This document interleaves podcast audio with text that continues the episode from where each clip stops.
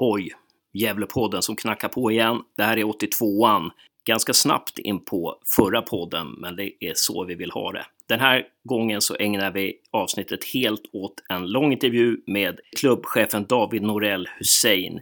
Vi pratar om bolagiseringen och vi pratar om organisationen kring herrarnas A-lag. Det känns lite oroväckande, för att inte säga mycket oroväckande, efter Frej-matchen i förrgår. 2-5 förlorade vi med och Marcus Hansson uttalade sig i ABGD och sa att Gävle lämnade ytor precis där vi ville ha dem.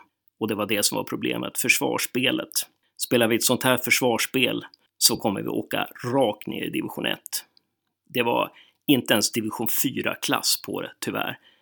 Vi låg långt ifrån våra motståndare, vi gav dem ytor, vi pressade inte, vi lät dem spela igenom oss helt och hållet. Däremot så ser ju anfallsspelet bättre ut, men det är tröstlöst att vara anfallsspelare när det läcker åt andra hållet i banan. Vi måste jobba som lag. Alla måste försvara, alla måste anfalla. Vi pratade med Robert Björknesjö precis innan. Frej har en budget på 4 miljoner totalt sett som ska försörja 30 personer, bara som en jämförelse. Vi hoppas att Gävle IF och Marcus Bengtsson övriga inom sportkommittén får ihop det här. Vi vet att det är i alla fall en spelare som har provspelat och det är Isak Chase som har varit i öster i några säsonger och gjort bra ifrån sig där. En hårt jobbande mittfältare med ganska defensiv framtoning. Han eh, provspelade igår med, med eh, U21 och Hugo Ådvall, vår utsända, var på matchen. Och Hugo tycker att eh, Isak Chase var aggressiv, snabb, ändå ganska teknisk, men Hugos utsaga är att det är ingenting för oss ändå, enligt honom. Ja, vi får se vad som händer om Piotr lämnar och om någon mer kommer in. Kom ihåg att det är Halmstad borta nu på lördag. Carrickläktaren åker som vanligt ner med en buss. Ni som vill hänga på, gå in på carrickläktaren.se eller på Carrickläktarens sida på Facebook och anmäl er. Det är alltid roligt med bortamatcher. Det är alltid bra stämning och det är ett minne för livet. Så ta chansen och gör skillnad. Det är spännande det som David berättar om. Det känns otroligt intressant med den här bolagiseringen. Det blir ju en livlina som vi kan använda oss av i om vi åker ner i division 1. Men eh, vi måste få något att tro på. Jag skulle vilja ha lite mer offensivare satsning när det gäller herrlaget. Det är en offensiv satsning och en bolagisering, men vi måste se något mer. Vi måste få veta att det finns någonting att eh, bygga en framtid kring. Hoppas att något händer som gör att vi kan se positivt på herrlaget och allt runt omkring snart. Trevlig lyssning!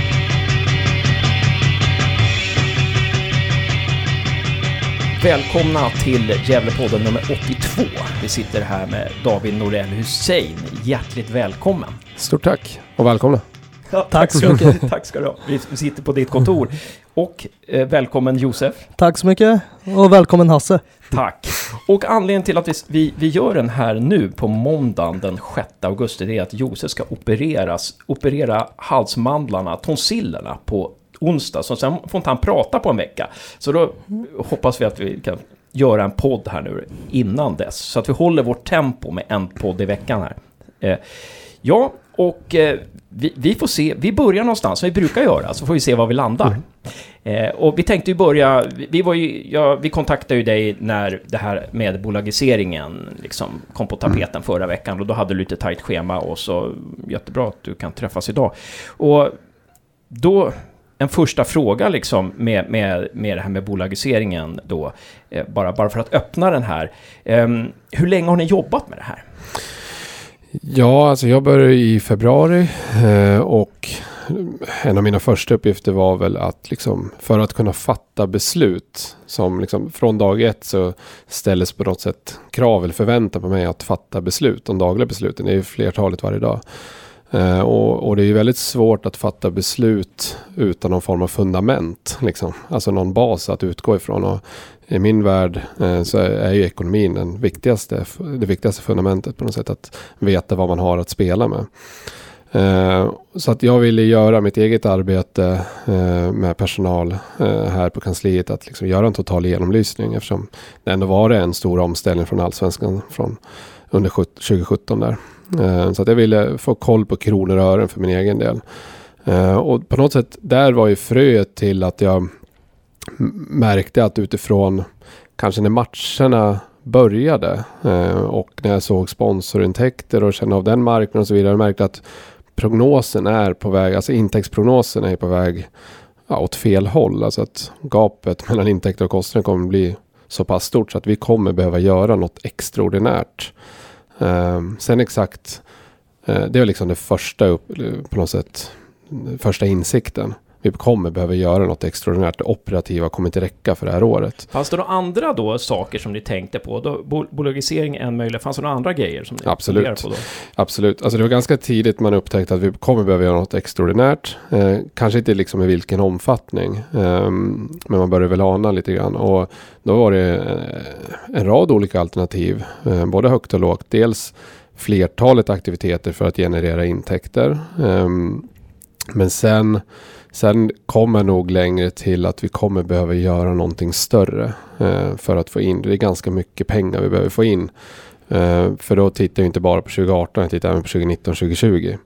Eh, och jag vill gärna inte räkna in, eh, alltså budgetera med spelarförsäljningar. Eh, så att eh, som man tittar på exklusive spelarförsäljningar, var ligger vi då 2019 och 2020 om vi är kvar i Superettan och så vidare. Kan du eh, ge några exempel på de här andra aktiviteterna du hade? Ja, men alltså det, på, på lägre nivå så kanske det handlar om liksom eh, Dels så ville man väl göra någonting extraordinärt på någon match till exempel eh, för att generera mer pengar och det kanske vi kommer göra nu under hösten. Eh, vi får se om vi lyckas få till någon form av Eh, sponsormatch där sponsorerna bjuder på biljetten till exempel. Det är kanske troligtvis något vi kommer försöka med under hösten. Det kan generera ett par hundratusen extra. Eh, förhoppningsvis. Om det blir en lyckosam kampanj. Då. Sen, sen vill vi komma åt privatmarknaden också. Alltså privatpersoner så att säga. Alltså kan vi göra en en gala. Eh, kan vi göra det innan säsongen? Kan vi göra ett event med Johan Mjällby? Kan vi göra en resa med Johan Mjällby till Celtic Park? Och så vidare. Så att det var, det var Eh, i och med den, här, med den här galan också så kan vi göra ett, eh, en bjudning en kväll. Johan Mjällby får prata om sin landslagskarriär och kanske ta 200 kronor per biljett. Vi bjuder på snittar och bubbel eller vad det nu ska Alltså kan vi göra någonting utanför eh, de ordinarie ramarna. Men, men vi kom aldrig riktigt dit. Det, det operativa på något sätt svä, svämmade över. Det var så mycket annat att ta tag i och, och egentligen så känner vi att det blir lite för små, liksom, för många eller för få bäck, små bäckar så att säga. Lite Skulle... för lite pengar för, för mycket arbete. Helt rätt. Um, så att det var den insikten jag nåddes under den här processen och då kände jag att vi kommer behöva göra någonting ännu större. Uh, fjolåret så, så gjordes det en Swish-kampanj och man fick in en viss, in en viss peng. Uh, så det var något åt det hållet att man skulle behöva göra någon form av kanske crowdfunding, alltså om man kan kalla det för så. Liksom att nå ut brett till många och få eh, så många bäckar. Liksom, så att. Men hur skulle du typ sätta in Swish-kampanjen? Är det, var det ett litet event, stort event? Alltså om man skulle sätta ett perspektiv till bolagiseringen? Ja, eh, jämfört med bolagiseringen, det, det, det, det, är en ganska stor skillnad. Samtidigt så likheten är att vi når ut, vill nå ut brett till en allmänhet. Um, skillnaden där är att Swish-kampanjen var mer um, Eh, just på kort sikt. Att man ville lösa, liksom, man ville stoppa blödningen här och nu. Eh, bolagiseringen är ju ett större koncept där det ingår en kapitalanskaffning. Likt Swish-kampanjen. Ja, och när kom det på tapeten då? När började Ungefär vilken tidpunkt och vilka var det som... Vem bollade du med och vem var det som kom med idén? Nej, men när jag nådde insikt att vi behöver göra något större än de här äh, små eventen så att säga. Då, då, då fanns det ett par olika alternativ för kapitalanskaffning. Det finns några liksom okonventionella alternativ. Det finns ähm, eh, varianter där man i stort sett bara ber om pengar, så ovillkorat som många har gjort också. Men, men det, det är ingen hållbar lösning och man kan koppla det till tv-avtal och så vidare. Men eh, bolagiseringen fanns med där också och, och det landade, det, till slut så landades det vid att det är det bästa alternativet. Det är mest liksom legitimt. Det är många andra som har prövat på det. När jag såg att Tingsryd hade en lyckosam kampanj och fick in 7 miljoner då, då liksom slog han även i bordet att det, här, det, det är det här vi ska göra. Vi måste göra det här. Och då blev det en ganska, det blev en telefonslinga egentligen eh, till berörda personer i styrelsen. Bara testa idén, kan vi ta upp det här på ett styrelsemöte? Eh, att i alla fall påbörja en utredning, Mm. en förstudie. Och det fick vi väl i, i maj skulle jag vilja säga. Någon gång där. Så lyftes upp på styrelsemötet att vi i alla fall klubbar igenom en förstudie. Och då bildades en arbetsgrupp bestående av mig och två ledamöter i styrelsen. Mikael Hildring och Torgny Balkefors. Och sen eh, trummades på. Det är ganska mycket liksom, informationsinsamling och kontakter man behöver ta. Jag tog kontakt med Tingsryd, det hade ni gjort. Hur gjorde ÖSK. Eh, pratade med andra klubbchefer i Sverige som har varit eh, i en sån här eh, process tidigare också. Och vi gjorde den här förstudien. Eh, pratade också med eh, många intressenter runt omkring Gävle IF. Alltså allt från samarbetspartners, våra, några av våra största. Hur skulle ni känna om vi skulle gå den här vägen? Eh, enskilda privata alltså personer. Liksom, skulle ni kunna tänka er att investera i Gävle IF? Vad skulle vi behöva göra då? Eh, supporter, hade ett möte med Carrick också. Eh, där vi informerade om att vi tänkte gå vidare med det här. Eh, och eh, politiker också. Så vi testade idén och förankrade hos många också. Vad och sen klubbades då i juni tror jag det var att nu kör vi vidare för att utredningen visar på så många fördelar kontra nackdelar. och vad fick ni för respons av alla ni kontaktade? Jag skulle säga uteslutande positivt. När man väl har fått förklara bakgrunden till det. Och- 100 procent. Och var det någon som ställde sig emot det? Och i sådana fall, varför ställde de sig emot det? Ja, det kanske var någon enstaka som hade lite, som kanske var lite skeptisk till en början och, och när man hörde på uppstuds sådär att jaha, ska Gävle IF bilda ett bolag? Vad, vad, vad betyder det? Men det här handlar ju mycket om okunskap. Dels om okunskap kring själva modellen och liksom strukturen kring det men också okunskap kring vår faktiska situation. Eh, så när man fick ge hela den bakgrundsbilden kring hur mår Gävle IF idag ekonomiskt och hur skulle det kunna se ut? Vad kan det ge för effekter, fördelar med att göra en sån här bolagisering? Då är, har det varit 100% positivt. Och, då, då kom, och nu, nu är det ju så här, nu är det tidsspann, eh, nu kommer det utlysas ett, eh, extra, en, ett extra årsmöte och medlemmarna får ta beslutet helt enkelt Mm. där. Eh, finns det, tror du att det finns någon risk att medlemmarna tar ett beslut mot det här?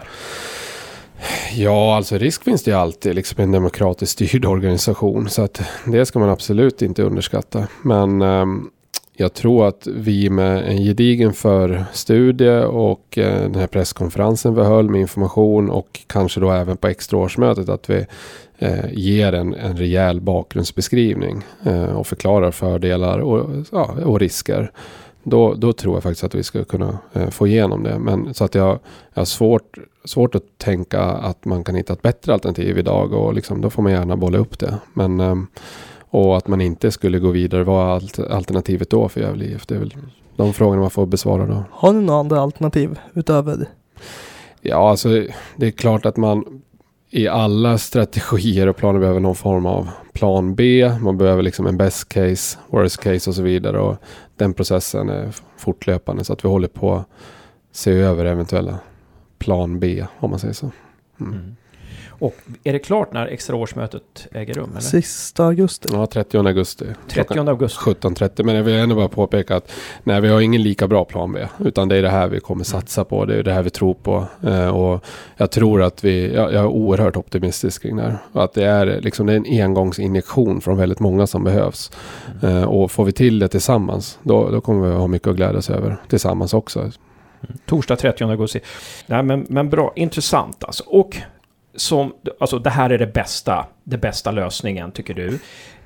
Vad är det, vad är det för fördelar här nu? Om vi ska berätta det för fansen. Vad är, vad är det liksom som, som, som vi kan göra när vi kommer igång med det här som vi inte hade kunnat göra utan? Ja, nej men det är ingen hemlighet att alltså, modern elitfotboll styrs sig ganska mycket av, eller väldigt mycket av de resurser man har att jobba med. Och um, det i sin tur stärker ju liksom den sportsliga organisationen, det stärker, stärker klubbens organisation också. Det ger ju förutsättningar för att nå resultat på plan. Och det är en oerhört resultatorienterad värld vi lever i, eh, som kräver kapital och ekonomi. Så att för att vi ska kunna konkurrera och ha liksom en klubb att vara stolt över eh, framöver så, så kommer vi behöva eh, ekonomi som håller. Som, som är konkurrenskraftig jämfört med de andra.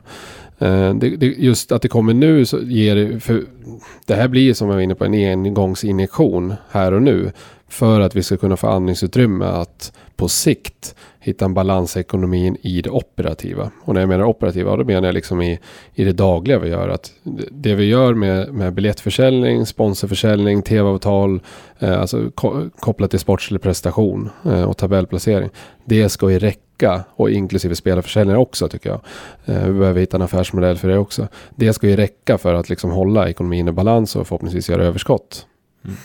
Är det här en liten då, alltså fallskärm om man säger så, eh, man kanske kan använda ett annat ord, men eh, för att alltså, får vi in de här pengarna så kan vi hantera ett eller ett par år i division 1, ha en ganska bra trupp där och ta oss tillbaka. Är det, är det det, det, det, är sånt tänk. Också. Ja, alltså utifrån det perspektivet så kan man ju benämna det som en fallskärm. Om det skulle vi, visa sig att vi inte skulle vara kvar i Superettan eh, 2019 så blir det någon form av fallskärm liksom en möjlighet för oss att studsa tillbaka väldigt snabbt. För då kommer vi ha en konkurrenskraftig ekonomi jämfört med många andra division 1-klubbar. Men, men ursprungsplanen är ju att vi ska med, med det här kapitalet dels täcka underskottet som vi prognostiserar för 2018 och 2019. Men också ge lite extra på toppen för att kunna göra en satsning. För att få det operativa eh, att komma ikapp från och med 2020. Så det är det som det blir en brygga skulle jag vilja kalla det. Och en injektion. Eh, för att i det best case, om man säger så, det är att vi säkrar kontraktet i Superettan. Vi får in de här 10 miljonerna vi siktar mot. Eh, med de pengarna så täcker vi underskottet och sporten får bra med pengar över att kunna tillföra eh, till exempel spelartruppen och spelarbudgeten. Och då har vi ett bra försprång jämfört med de andra som sitter och väntar på 2020 och det nya tv-avtalet som kommer förändra det ekonomiska klimatet. Om vi skulle kunna få den här injektionen ett år innan så kan, kan väldigt spännande saker hända redan nästa år. Det är best case. Worst case? Ja, worst case är att vi inte lyckas kraftsamla och mobilisera och få in tillräckligt mycket med pengar för att vi ska kunna genomföra det här och att vi inte är kvar i Superettan. Det är worst case. Mm tror att det är avhängigt att, alltså, om, om folk ska engagera sig i det här så måste det gå bra sportsligt. Eller? Tror du? Ja, alltså man har ju lärt sig det nu att det är ju, den här världen är oerhört resultatorienterad och i det väldigt känslomässigt liksom styrd på något sätt. Som, som igår, liksom, till och med kaffet smakade extra dåligt igår efter förlusten. Och då, då blir aktie, mm. liksom, konceptet en sämre idé. Hade det varit vinst igår så, så hade det varit en, en briljant idé. Och det, det kanske det fortfarande är. När det, några dagar fått gå liksom och det har lagt sig. Så att eh, det på sikt kan ju säkert påverka kortsiktigt. Men, men um, vi, vi måste ändå tänka rationellt och fortsätta liksom med våra planer. Och det tror jag också att eh, när vi väl går ut med det här och vi får medlemmarnas stöd så, så kommer det kanske inte påverka speciellt mycket. Utan de som vill Gävle IF väl och tycker det är viktigt med, med en klubb här i Gävle kommer vilja vara med på det här. Eh, och det är, för, det är, vårt ansvar att trumma på och informera hur det går och så vidare. Så att man ändå skapar engagemang oavsett hur det går på planen. Men när ni har varit ute, när ni har pratat med eh, när ni har sonderat terrängen inför det här och pratat med sponsorer och pratat med finansiärer eller potentiella finansiärer så antar jag att ni har liksom säkrat upp en slags eh, summa som ni vet att ah, hit kommer vi komma. Du behöver inte mm. avslöja men är det, är det ungefär så det är? Eller? Ja, det man kan säga är att alltså vi, eftersom vi inte har formellt liksom öppnat någon teckningsperiod och så vidare. Man har möjlighet att signera ett teckningsformulär och liksom juridiskt bindande dokument som säger att jag kommer köpa x antal aktier. Så har vi inte säkrat någonting egentligen. Men det är klart att vi hade inte vågat gå vidare med det om vi inte hade fått positiva indikationer på att, alltså att personer är konkret beredda på att köpa aktier. Eh, sen exakt hur mycket det är, ja det, det, får vi se. Men så fort vi får, om vi nu får medlemmarnas stöd, så kommer vi dagen efter, eh, eller om det blir måndagen efter då, eh, kommunicera ut liksom att nu, det här kan du teckna dig för aktier och sen några dagar efter får vi se, låter det gå ett tag och så får vi informera om att ja, den första veckan har resulterat i det här. Eh, så får vi hoppas att det är liksom eh, betydande summor redan då, att det går fort. Mm. Eh, nej, för man blir, lite, man blir lite mörkrädd när man läste forumet eh, precis efter matchen. Liksom.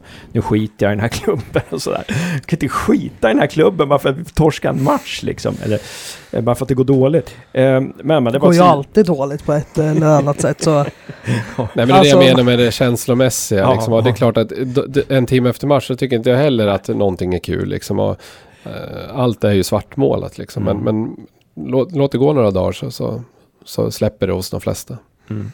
Det var en kompis som skrev, eller som jag pratade med eh, i telefon, som sa det här med att se hur, om det är så eller inte. Det här med att om ni blir aktiebolag så blir det lättare att eh, också för en del att, andra aktiebolag att sponsra er. Att det är lättare att göra affärer aktiebolag till aktiebolag när det gäller moms och sådana här saker.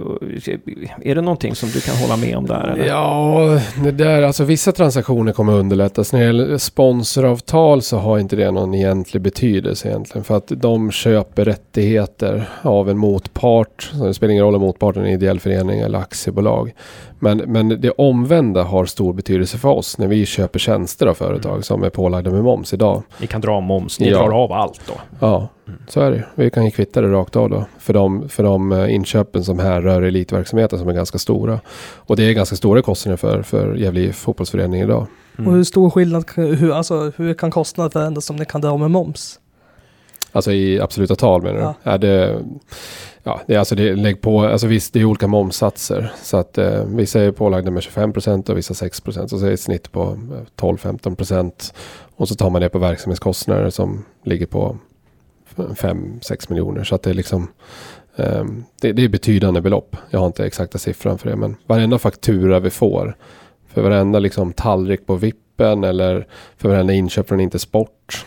Som är ganska stora belopp Mm. är ju pålagda med moms. Så att det är klart att får vi kvitta det så blir det ju Ja. betydligt bättre. Men kan det bli lättare med donationer? Jag tänkte Sirius hade ju en sponsor här nu som, som sponsrar med 50 miljoner i fem år. Och det är ju anledningen till att de ligger där de ligger nu, helt, helt klart.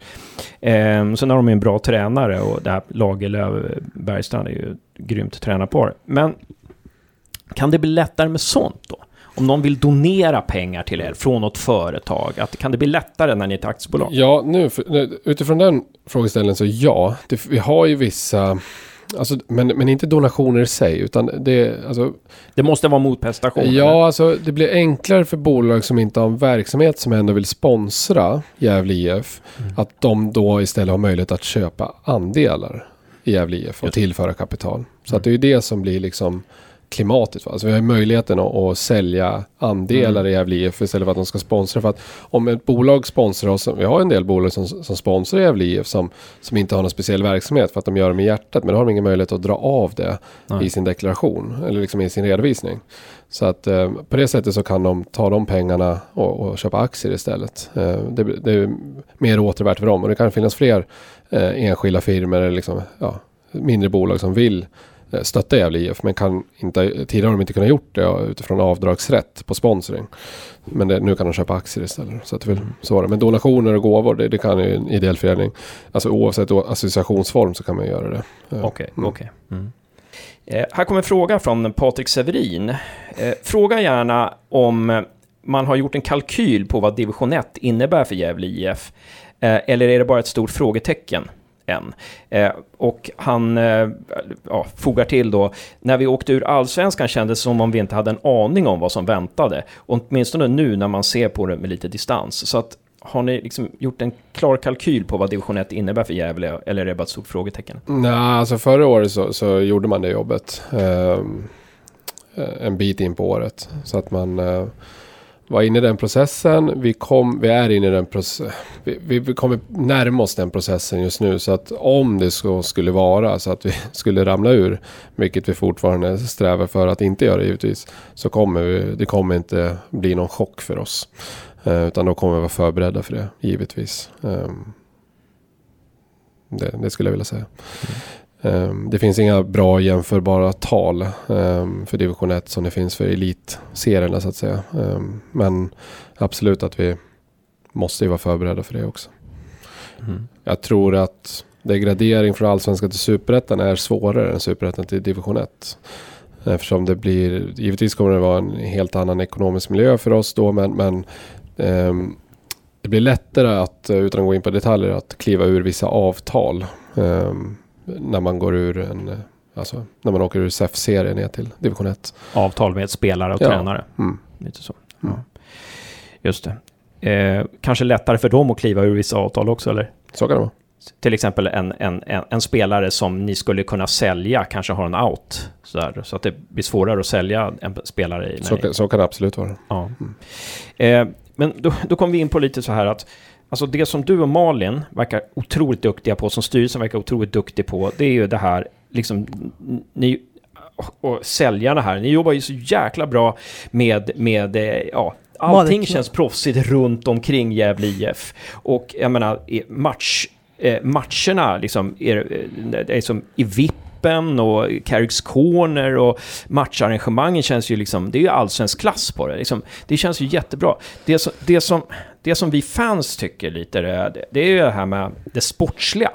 Att det sportsliga när det gäller herrarna, där alltså, där, där känns det som att allting verkar så jäkla bra. Damerna är trygga och bra. Eh, alltså, och, och, ungdomsverksamheten verkar flytta på. Och Jocke Karlsson skrev precis ett mejl till mig och sa att det, ni har fel i podden som säger att ingen vill till Gävle. Det är många som vill till Gävle och sådär.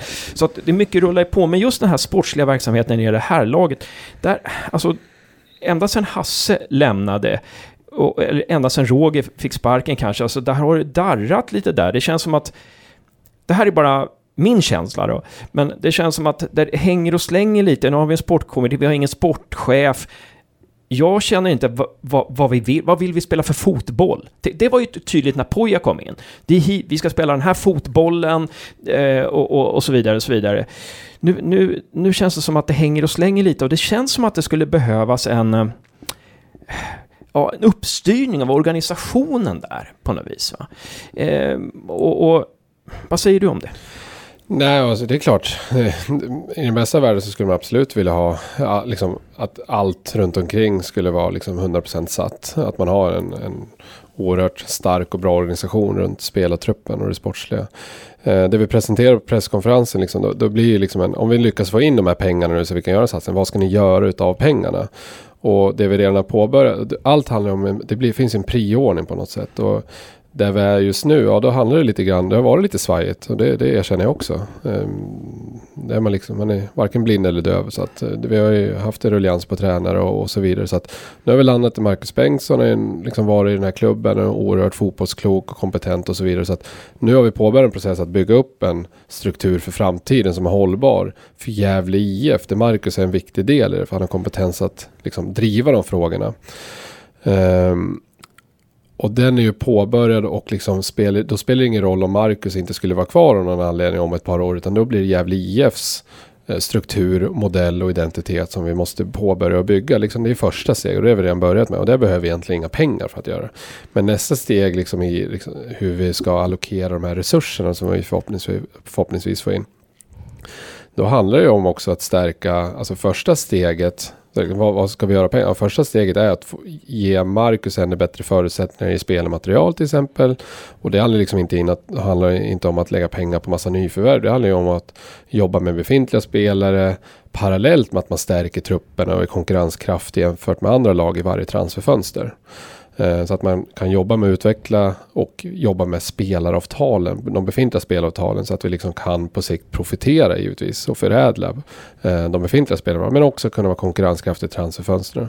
Därefter är nästa steg utifrån den modell vi håller på att bygga upp. Ja, det är innan vi kan tillföra eller tillsätta någon form av sportchef och liknande. Vi har ju en stab runt omkring Marcus som är som, är, som fortfarande inte är på 100%. Alltså vi behöver en en heltids målvaktstränare, vi behöver en heltids fystränare och så vidare. Och sen nästa steg, kanske parallellt med det förhoppningsvis då, att vi tillsätter en person som jobbar med närmare spelarna och potentiellt nya spelare. Alltså man kan kalla det sportchef eller chefscout eller players manager eller vad det nu skulle vara. Men i alla fall oavsett titel så handlar det om att hitta en ny resurs som kan jobba med närmare spelare som vi har. ehm, och titta på potentiella nyförvärv. Både nationellt men även internationellt. Och där, där finns en lucka just nu. Det handlar ju också om var vi befinner oss i, liksom i näringskedjan rent ekonomiskt också. Vad vi har råd med.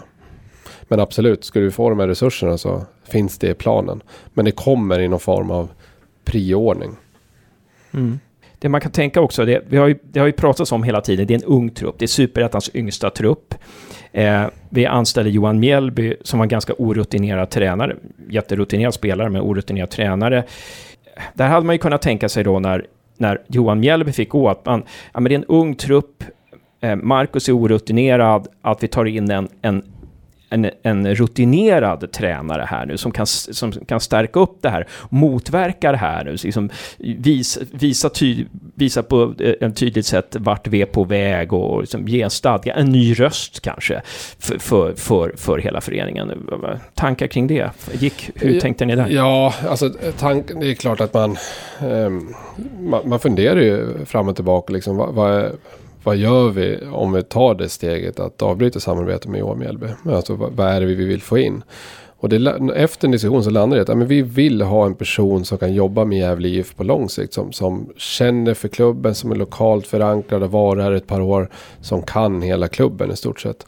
Eh, och som är liksom tillräckligt kompetent för att eh, hålla i ett elitlag. I, eh, i antingen superettan eller allsvenskan. Och som vi kan bygga vidare på. Och då, då föll det ganska naturligt på, på Marcus. Det är som jag sagt tidigare, gräset är ju oftast inte grönare på andra sidan även om man tror det. Och här har vi en person som är som, som är, har varit med i föreningen i många år, eh, är rutinerad på det sättet och ändå liksom Förutom sin utbildning nu med förbundet så har han haft en utbildning tillsammans med Thomas och, och Puja och, och, och, så vidare. Så att um, han har ju bra erfarenhet och vår vision är egentligen precis som med, med spelarutbildning att vi vill ju på sikt såklart akademispelare som gör skillnad när de väl tar klivet upp i A-truppen. Vi vill också ha tränare i vår egen verksamhet som gör skillnad som kan ta klivet upp och avancera inom, inom Gävle IF. Det är, liksom, det är ju det vi strävar efter att vi ska kunna förädla tränare också. Här har vi bevis på det ändå att vi liksom har fått upp Marcus och Jonas som har varit i vår akademi i så många år och nu äntligen får chansen att ta över. Det vore fantastiskt om vi kan fortsätta på det den dagen Marcus och Jonas av någon anledning inte vill vara kvar eller inte är kvar. Att vi bara kan flytta upp nästa. Eh, men, men det är ju en stor chansning när man ligger näst sist i superettan och tar in en ny tränare att det är en tränare som aldrig har varit A-lagstränare i Superettan förut. Det är ganska så, okej, okay, han kan Gävle IF sådär, men jag kan också Gävle IF. men Johan, Johan Mjällby, Johan Mjällby har ju, går ju också samma tränarutbildning. Och det visar ju sig att han var, ingen, han var inte lyckad för oss. Liksom, alltså, det är en väldigt stor chansning. Ehm, och, och ja, det, det, det kan ju bli en ganska dyrbar chansning. Hade det inte varit liksom smartare att gå, ta en säkrare väg till exempel? Jörgen Lennartsson, nej han är inte, eh, men vad heter han? Magnus Haglund till exempel är ledig där. Ja. Lennartsson är också ledig. Jaha, men han gick till Norge? Ja. ja. Mm. Nej men absolut, alltså det, det är ju jättesvårt med rekryteringar och det är liksom Johan Mjällby var ju en ny person utifrån, eh, ny röst och så vidare. Okej, okay, han hade inte den tränarerfarenhet som du är ute efter men men oavsett så är det ju, det är ju svårt med rekryteringar. Och nu har vi spelat det här kortet och det är det vi tror på mest utifrån de parametrar vi eh, vill åt. Um, så att jag tror att det hade varit ännu en större chans att ta hit någon som, som utifrån oavsett erfarenhet faktiskt. Mm. Ja, eh, bra. Va, va, hur är dina känslor efter, efter gårdag, gårdagsförlusten mot, mot eh, Frej när vi förlorade med 2-5? Alltså, hur, hur är dina känslor där liksom? Är det fortfarande... Ja, nej. Kör vi bara på eller behövs det en förändring? Ja, men alltså det, det går då. Jag var ju oerhört besviken givetvis. Och det, det pratade jag om innan vi slog på det här. att um, Man var ju så oerhört glad när vi gjorde både 1-1 och 2-1. Det var ju eufori och liksom um, på något sätt blir ju fallet tyngre och hårdare när man har varit där uppe och varit så glad och så vänder det så snabbt. Och, men det man måste ta med sig det är ändå de första 30 med undantag för de första 7. då, säg de första 23 då, eller 23 minuters perioden där eller vad det nu var. Där vi var så oerhört bra. Alltså det är ju den nivån vi kan vara på. Om man kan fortsätta, alltså ta med det till nästa match. Eh, och försöka förlänga den perioden under en match. Då kan det bli bra. Och, men det är ju tuff, det är en tuff bransch. Alltså Marcus, om man säger, liksom, det här är Bengtssons andra match om man säger så och, um, som huvudtränare. Och på något sätt så behöver han tid att bygga men för, tyvärr är ju tiden bristvara just nu för Gävle IF. Så att vi får se. Um, vi har fortfarande gott mod uh, att vi ska kunna vända det med tanke på hur bra det såg ut eller kunde se ut under en kort period igår. Um, sen blir det olyckligt i matchen blir liksom att de får två snabba efter att vi har är i ett stim och det blir ett avbrott och, och de kan hämta ny kraft och så blir det två snabba mål och sen vill man attackera och gå framåt och, och tappar ytor och så blir det ytterligare ett mål och så vidare. Så att, eh, det är så fotbollen är ibland. Nu, nu är blickarna på nästa match helt enkelt bara. Ja. För det oroväckande är att vi har förlorat mot Frej, alltså två, två bottenlag som låg precis ovanför oss har vi förlorat ganska stort med, med sammanlagt 3-8. Vi har släppt in 38 mål, mest i hela serien. Alltså. Eh, men ja, eh, men, men, vi blickar framåt så här. Om det är så här att vi, vi vi, eh, gud förbjude, inte tar, vi tar fyra poäng till bara liksom. Eh, och Marcus har kontrakt över nästa år och, och eh, finns det någon plan där liksom, i så fall om det, om det skulle hända? Får ni panik eller bara känner ni att oj, nu, det här kommer inte funka, det, vi ställer in allting eller hur? Eller finns det en plan för det? Kan, kan du liksom säga till supportrarna att lugn i båten eh, ändå, eller? Ja, just nu tycker jag man absolut ska vara lugn i båten och, och liksom sikta på nästa match. Och det är klart, vi jobbar ju parallellt eh, med olika typer av process, eh, liksom planläggningar beroende på olika scenarier och så vidare. Så att just nu har vi nu har vi fullt fokus på, på den här säsongen. Att göra det bästa av situationen. Sen, sen har vi kommunicerat utåt att vi tror på Marcus. Och det är liksom, vi vill jobba med kontinuitet och långsiktighet och bygga vidare på det. Så att um, det är oberoende av, av serietillhörighet skulle jag vilja säga. Sen får vi se liksom hur, hur, situationen ser ut där och då. Och liksom vad vi har för förutsättningar. För det går ju ganska fort i den här världen. Mm. Um, så det kan vara olika scenarier. Men absolut att vi planlägger olika, olika alternativ. Så är det framåt. Så, så fansen kan vara lugna. Ni, ni har koll. Hur det än går sportsligt så har, så har ni... Ja, det skulle jag säga. Jag, ja. jag är lugn och personalen här är lugn också. Alltså det, det, det stora huvudbryt nu är ju liksom att ja, vi behöver reda ut organisation och ekonomifrågorna eh, för att vi ska kunna ha de bästa förutsättningarna för att bedriva sportslig verksamhet och nå resultat. Det är liksom, Eh, nu kliver vi in i den fasen. Nu, nu, ska vi göra ett jäkla jobb där för att Eh, eh komma upp, eh, komma ur den här gropen vi liksom har grävt ner oss i på något sätt. Eh, så att vi behöver kraftsamla. Då, då behöver vi hela Gävles allmänhet och mer därtill egentligen. Att alla liksom vill göra det tillsammans. Då kommer det bli bra. Så just nu absolut, var lugn i båten men var med och, och, och stötta och liksom ge, visa engagemang. Kan man använda pengar idag som man inte har för att förstärka spelartruppen? Det, det, det, det är en intressant fråga. Och det, på något sätt är det jättesvårt att använda pengar man inte har. Men, men att våga ta risker utifrån budget, budgetprinciper. Det kan man absolut göra. Så att eh, vi får se vad som händer. Det, vi har transferfönster fram till lördag. Va? Så att vi får se om vi vågar göra några olika eh, förändringar eller justeringar beroende på vad Marcus önskar och som, som ändå är sportsligt ansvarig. Så så det är svårt att svara rakt ut på den frågan ja eller nej. Men det är klart att i den här branschen så så, så är det ju nästan varje dag ett risktagande. Så att ja, man får, man får vara klok. Eh, det är liksom balans mellan långsiktighet och kortsiktighet som är oerhört svårt. Alltså det är svåra beslut att ta men eh, ibland måste man våga riska för att vinna också. Mm. För att du, du, man kan ju tänka sig att när, om aktien börjar släppas fri och vi bara liksom ligger tok sist alltså, och det bara går sämre och sämre och sämre. Alltså då, det, det kan ju naturligtvis påverka aktie köpen och sådär. Men, det, men du sitter lugnt i båten och det... det, det ja. Nej men absolut att det kan ha en påverkan. Um, så vi, alltså det är så otroligt svårt att... Uh, liksom, man kan spekulera hur det kan gå. Vi får se vad utfallet blir och liksom, sen får vi utvärdera efter. Och vad det kan ha berott på. Varför det gick si eller så. så att det, um, vi får låta den, den perioden ha sin, ha sin gång. En sista fråga. Eh, hur procentuellt sett, hur många, hur, hur pass stor är chansen att det blir ett nyförvärv innan silly season-fönstret stänger?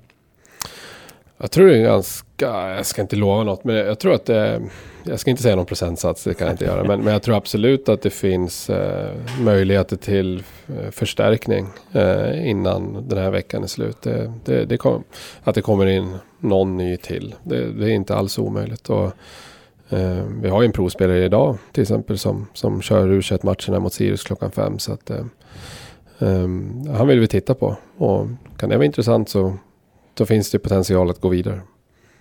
Grymt. Kommer någon mer spelare lämna? Hur, är det någon risk eller chans för det? Ja, alltså det finns ju pågående diskussioner med spelare och klubbar så att det, det, det, är, ju, det är ju den tiden så att allt kan ju hända. Just eh, Josef, hade du något mer? Nej, det var att jag sparkade till hans sopkorg. Ja, okay. Och ville be om ursäkt för det. Det är ingen fara. David, stort tack för att du tog dig tid. Är det någonting som du tycker vi har glömt? Som vi borde ha frågat om? Som du vill berätta om? Nej, men nej, stort tack för att ni kom hit. Jag ställer jättegärna upp och jag tycker det är jättekul och fantastiskt jobb ni gör. Och jag måste ändå säga att det, det, det var oerhört kul att få visa upp eh, Gavlevallen igår eh, tillsammans med IK Frejs ordförande som kom hit som var otroligt imponerad av dels Carricks Corner som du pratade om, Visa runt, runt den runt arenan och restaurangen men framförallt Carrick-läktarens liksom eh, hur de bidrog till upplevelsen. tycker jag. Eh, alltså det är fantastiskt att de, kom, att de fortsätter att liksom stötta laget. För laget behöver den energin. Och jag vet att spelarna uppskattar det verkligen. Och det, hon, hon blev väldigt imponerad. Och jag tror det är ju som vi pratade om tidigare. Att det är mycket runt omkring som håller väldigt hög klass. Inklusive supportrarna tycker jag. Det är, Alltså den, den stämningen de bidrar med. Med sånger och trummande och liksom ramsor och så vidare. Sen, sen är det tråkigt att det blir buande och så vidare. Men, men på något sätt så hör väl det till. Då, men, men man vill ju höra, fortsätta höra liksom det, det positiva och, som, som de ändå kan visa upp. Och jag tycker det var fantastiskt igår. De, för det blev en otroligt bra stämning när vi väl liksom var i den där perioden med 1-1 och 2-1. Mm. Ja, kul. Och man kan ju säga det att det var inte bara Kärkläktaren som buade, utan många av de som inte hade applåderat och hejat tidigare, de buade. Ja, nej, så att, så, jag, absolut, jag tänker att absolut. är det några som har förlåt, har, är förlåtna att bua så tycker jag att det är Kärkläktaren för att de har hejat så mycket. Ja, nej, har lite, de har lite bu att, att, att, att, ta av sig. Ja, nej, men det, så är det. det. Det var ju det. Och, men, men just det positiva tyckte jag var fantastiskt ja. liksom med, med eh, hur de kan bidra till en fantastisk fotbollsstämning. Mm. Eh, det är imponerande faktiskt. Sen skulle jag vilja tillägga också att eh, vara med oss nu, om vi väl går vidare med det här med aktieköp. Att det är en engångsinjektion eh, som vi behöver för att kunna ha en bra framtid. Och tillsammans kan vi göra det här bra.